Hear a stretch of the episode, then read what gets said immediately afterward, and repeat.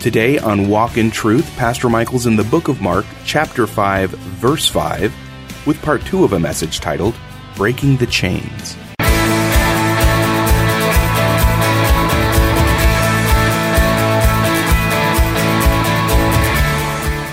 Welcome to Walk in Truth with Michael Lance. Walk in Truth is a ministry of Living Truth Christian Fellowship. It's our goal to build up believers and to reach out with God's truth to all people. And now, here's Pastor Michael.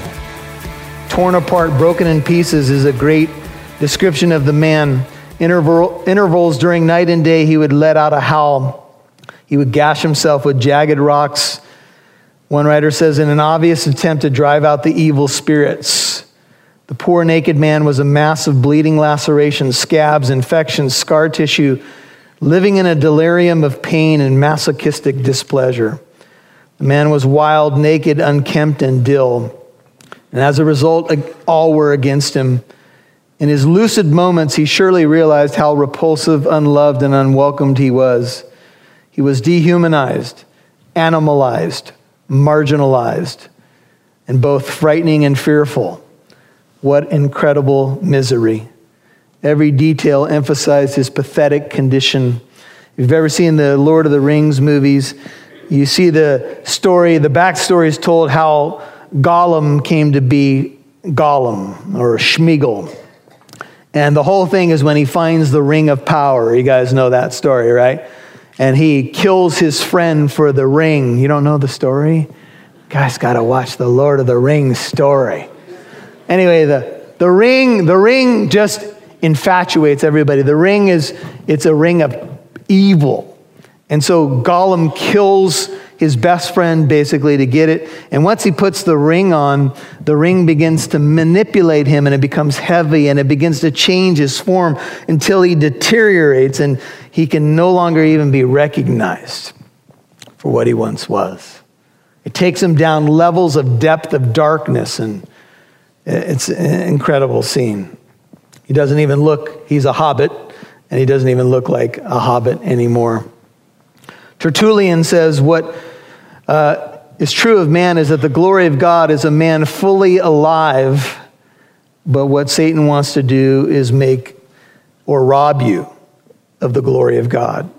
And so, one thing that happens when people get into dark lifestyles is that Satan's attempt is to dehumanize them, to rob them of the image of God or the imago Dei. And this explains why some of what happens happens. In fact, if you've watched, if you've seen a people, a person, for example, who's abused drugs for many years or been in a lifestyle that's taken them down, it's almost as if they've they've become less human. The image of God is uh, almost robbed from them.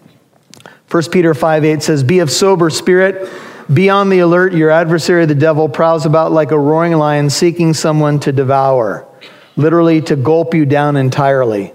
But resist him firm in your faith, knowing that the same experiences of suffering are being accomplished by your brethren who are in the world. Just remember, Christian, greater is he that is in you than he that is in the world. And by the way, as a Christian, you cannot be possessed. I know sometimes people wonder about this. You cannot, there's not a dual level condominium going on here. You know, people say, uh, can Christians be possessed? I don't think so. Christians are are, have become the temple of the Holy Spirit. Can you be oppressed, harassed? Perhaps, yes.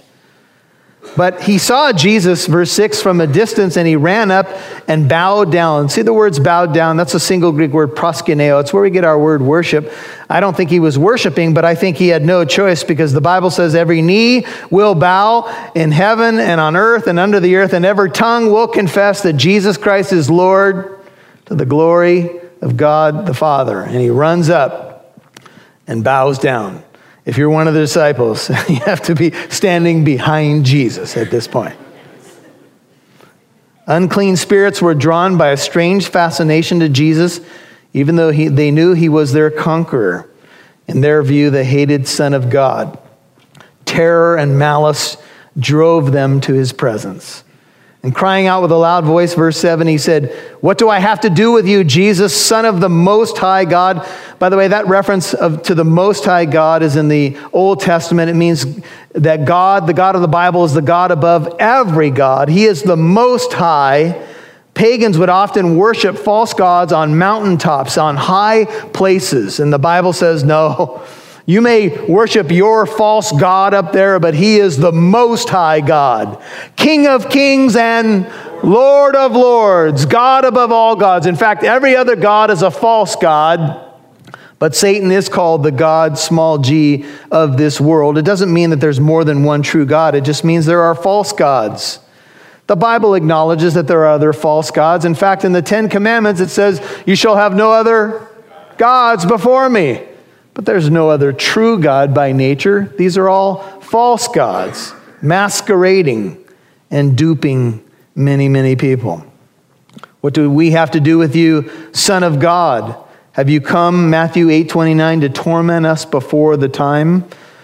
Notice the demon speaking through the man says, I implore you by God, do not torment me. Um, they were entreating him, Luke 8:31, not to command them to depart into the abyss. You see, the demonic spirits that are fallen angels, according to Scripture, they know judgment day is coming. They just don't want to rush it. and you can understand why. So it's kind of like, what are, you, what are you doing here? What are you doing on the other side of the lake? Have you come to torment us before the time? Even demons know how to beg and plead. Please, don't. He was saying, Jesus had been saying to him, Come out of the man, you unclean spirit. And he was asking him, What is your name? And he said to him, My name is Legion, for we are many. The word legion to the Jewish mind means great numbers, but get this a legion in the Roman army was 6,000 foot soldiers, 120 horsemen, plus technical personnel. If you take this literally, that means that this man is invade, invaded by thousands of spirits. What does that mean about their number that are just out there? What does that mean, like when they find a life that they can harass, that it gets worse and worse?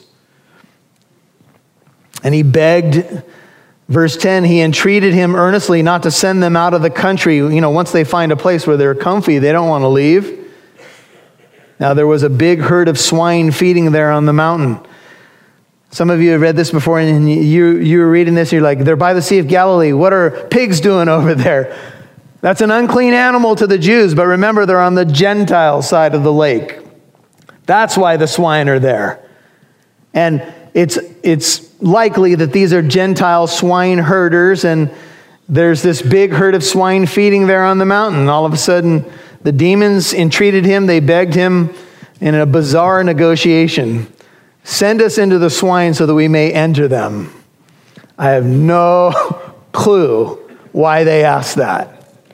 You know, you could probably read 10 different opinions on what's going on with the pigs. I don't know.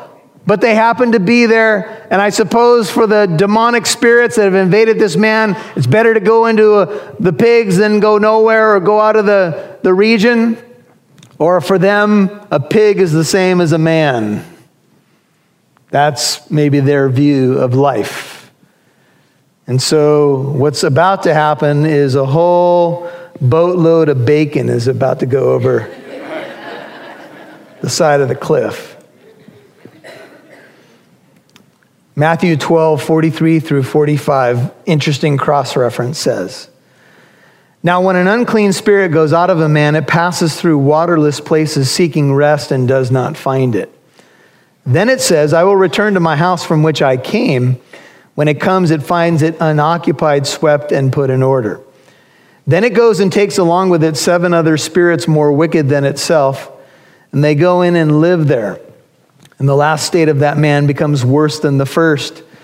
That is the way it will also be, says Jesus, with this evil generation. Matthew 12, 43 through 45. Wow. It would appear that part of what Jesus is saying is that when a person hears truth, and let's say that something happens, a, a form of deliverance occurs in their life. Maybe, maybe you kick a habit or something, but the house does not become occupied by the living God. It becomes more susceptible for more evil. You can, you can do things to improve yourself morally. You can kick a habit, but it doesn't mean that you've been transformed by the living God. What you need is the Spirit of God. And so he gave them permission, 13, and coming out, the unclean spirits entered the swine and the herd, and I'm sure the pigs were surprised by what occurred. The herd rushed down the steep bank, so they're right there by the shore, into the sea. That's the Sea of Galilee. And notice this about 2,000 of them, and they were drowned in the sea. The Greek tense here shows it as one pig after another down off the cliff. I would imagine with many oinks yeah. Down they go. Another one. Splash, splash. I mean, can you imagine being like a walking up in the middle of this? What in the world? what is going on around here? Strange, bizarre scene. Yeah, you've heard people joke the first case in history of deviled ham and all that. Didn't even want to go there, but. In the process, the pigs become vehicles of judgment to the unsuspecting demons who pled to be cast into the animals. In fact, many prominent scholars believe that they were confi- confined to the abyss, awaiting final judgment right after this moment. So, this becomes picturesque. In fact, it may even foreshadow the lake of fire where all the demons will be cast one day. And so this is what's happened now. So now the camera pans to the herdsmen. They ran away, you can imagine, probably sprinted, and reported in the city and out in the country. And the people came to see what it was that happened. I'm sure they were going everywhere and saying, You won't believe what just happened? What? What? Well, the demon possessed the man up in the tombs and shrieking. He came, this guy came up on the shore. He said, and the pigs, gone. It's not my fault. I didn't do it, I promise. Do you want to be able to defend your faith, what you believe in, why you believe it? We've tackled subjects like Jehovah's Witnesses the origins of Christmas. In honor of the 500th year of the Reformation, we did a two part message on sola scriptura. Is the Bible alone sufficient? Is it our highest authority?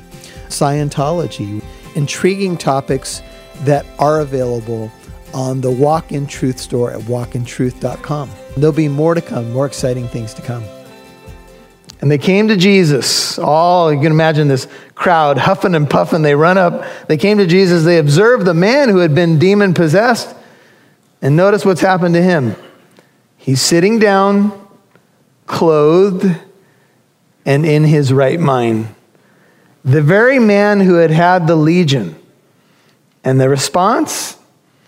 Now, here's a man who went around naked, crazy. Who knows if he even sat down? possessed, and now he's sitting down, picture of being at rest, clothed. Maybe one of the cloaks, extra cloaks of the disciples was given to him. Maybe Jesus gave him a cloak. And in his right mind. And they looked, maybe pigs were still going over, I don't know. And they looked at the man, and they looked at Jesus, and they were like, wow. Now, you would expect that the next reaction the Bible would record would be joy. What happened to you, man? Wow. You were, you were the legion? Yeah. The one that broke the chains, the one up there howling in the tombs, a plight to our whole region? Yeah. Lucid, calm, at peace, clothed. You expect the next reaction is joy, but no, the next reaction was fear. Why? Was the transformation too much for them? You know, sometimes it's an interesting phenomenon in our world. Some parents in our world get more concerned for the young people in our society after they become Christians instead of when they were out in the world destroying themselves. That's when they become more concerned. And even perhaps fearful. Don't take this thing too far. Don't, don't give up your path or your career, honey, for this Jesus thing, right? Kind of, kind of take your time and measure your steps. The man was free. His chains were broken. What a beautiful picture of what salvation does. Makes us free, puts us in our right mind. I'm sure first awe, but then anger. And those who had seen it described to them how it happened to the demon possessed man and all about the swine, and they began to entreat Jesus to what? To depart from their region? After they heard the story, they got probably multiple accounts. Even the demon possessed man perhaps shared a little bit. The reaction please leave now. We don't want you here anymore. Wow. We don't want a bunch more people who are whacked out and possessed being set free. What? We don't like your kind around here. We, we kind of got used to us howling up in the tombs. Put me to sleep at night. I mean, what in the world? What's going on around here? Do you think that it's possible that a area becomes so used to darkness that when light comes, they just prefer darkness? The Bible says that men loved darkness instead of light because their deeds were evil. This is tragic.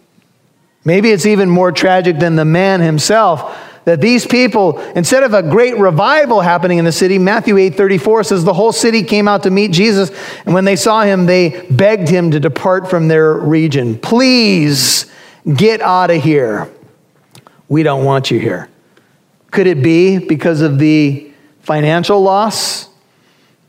Maybe this was part of the plan of darkness was if the pigs go over the side, then people can be angry at Jesus because this is quite a loss financially, right? Is it possible that the people that were raising the pigs and maybe feeding the pork to the Romans who are dominating were compromising Jews? A thought. It seems unlikely given the belief system of the Jews and that the Mishnah said you don't even mess with pork, but yet who knows what they were doing? What people won't do for money. Do you think that this was a message deeper than we might think?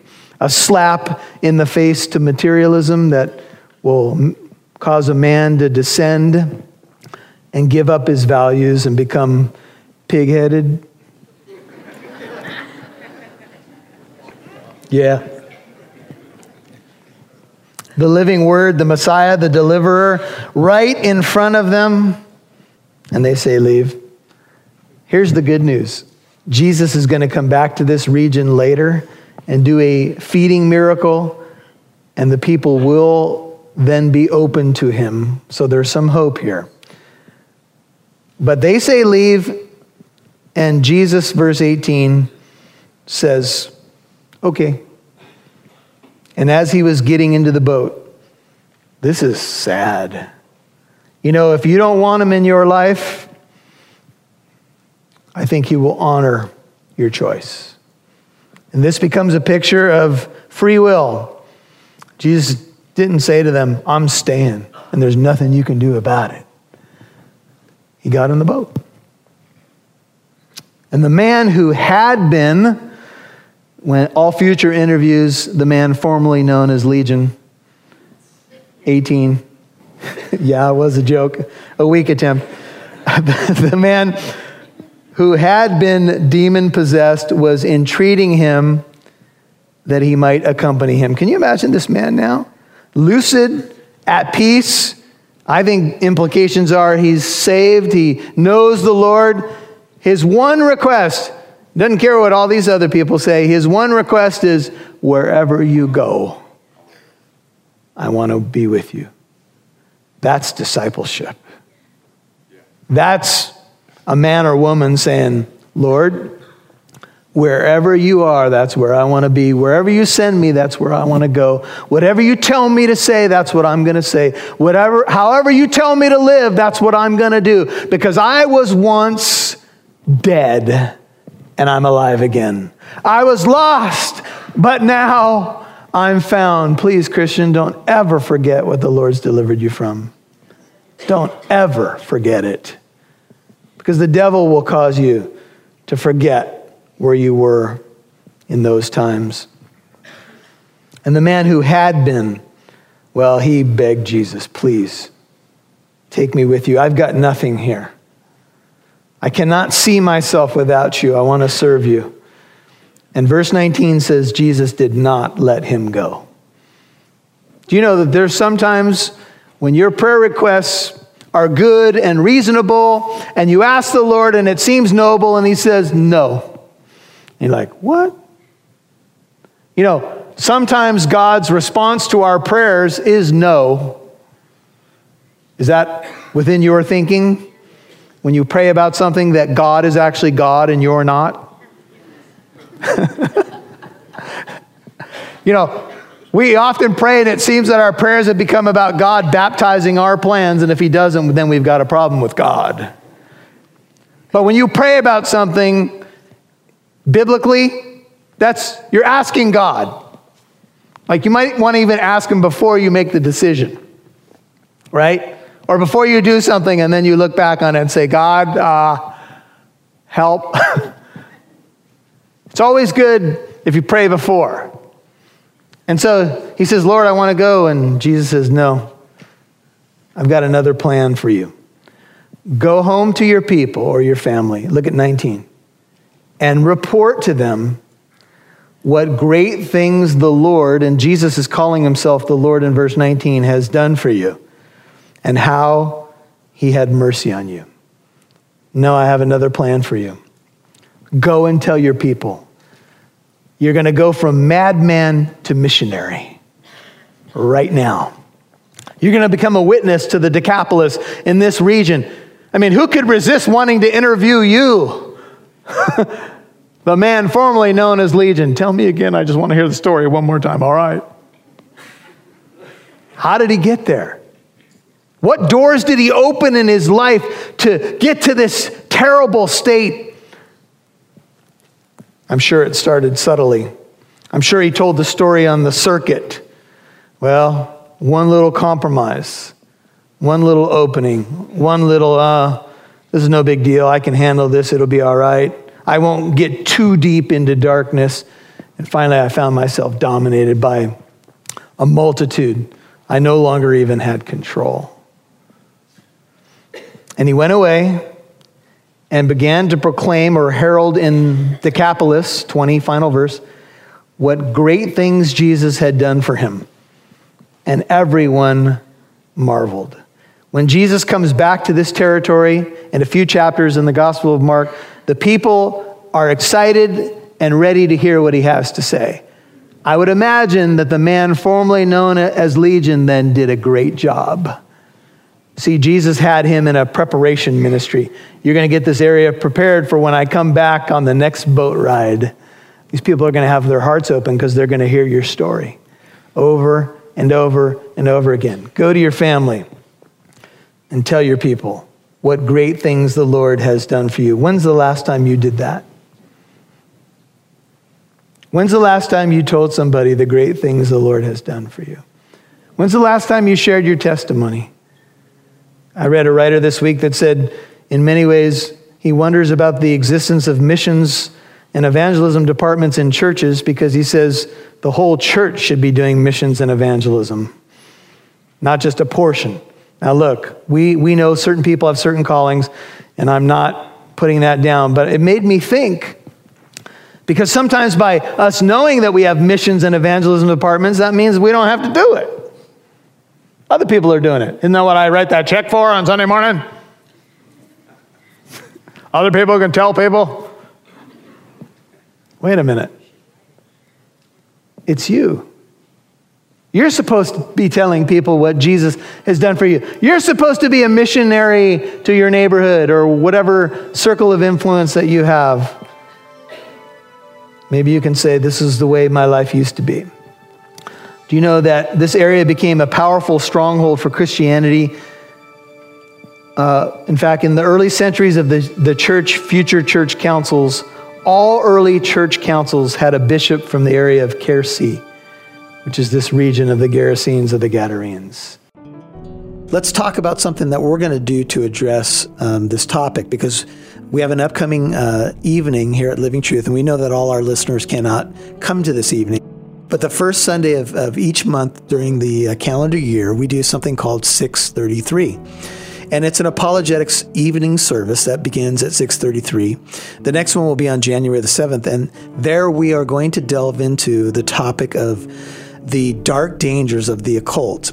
And we're actually going to be sharing on this evening a firsthand account of a demon possession case that I was part of. Uh, in that, I was called out to a place and um, really went through something of calling upon the Lord to deliver uh, an individual. And so we're going to tackle not only that as a, uh, an account or of what happened, but also teach the reality of, of what can go on. And we don't want to sensationalize the story itself. None of us want to do that. But we do want to bring out the reality of darkness mm-hmm. and what can happen when you dabble or mess with things that you shouldn't be messing with the occult, Ouija boards, um, you know, messing with new age kind of stuff. And you begin to open the door to that kind of stuff and be careful what comes into your life. And this is a case where I know the individual wants to, uh, just like the man in the book of Mark in chapter 5, he wants to tell the wonderful things that God has done for him, and that's his motivation.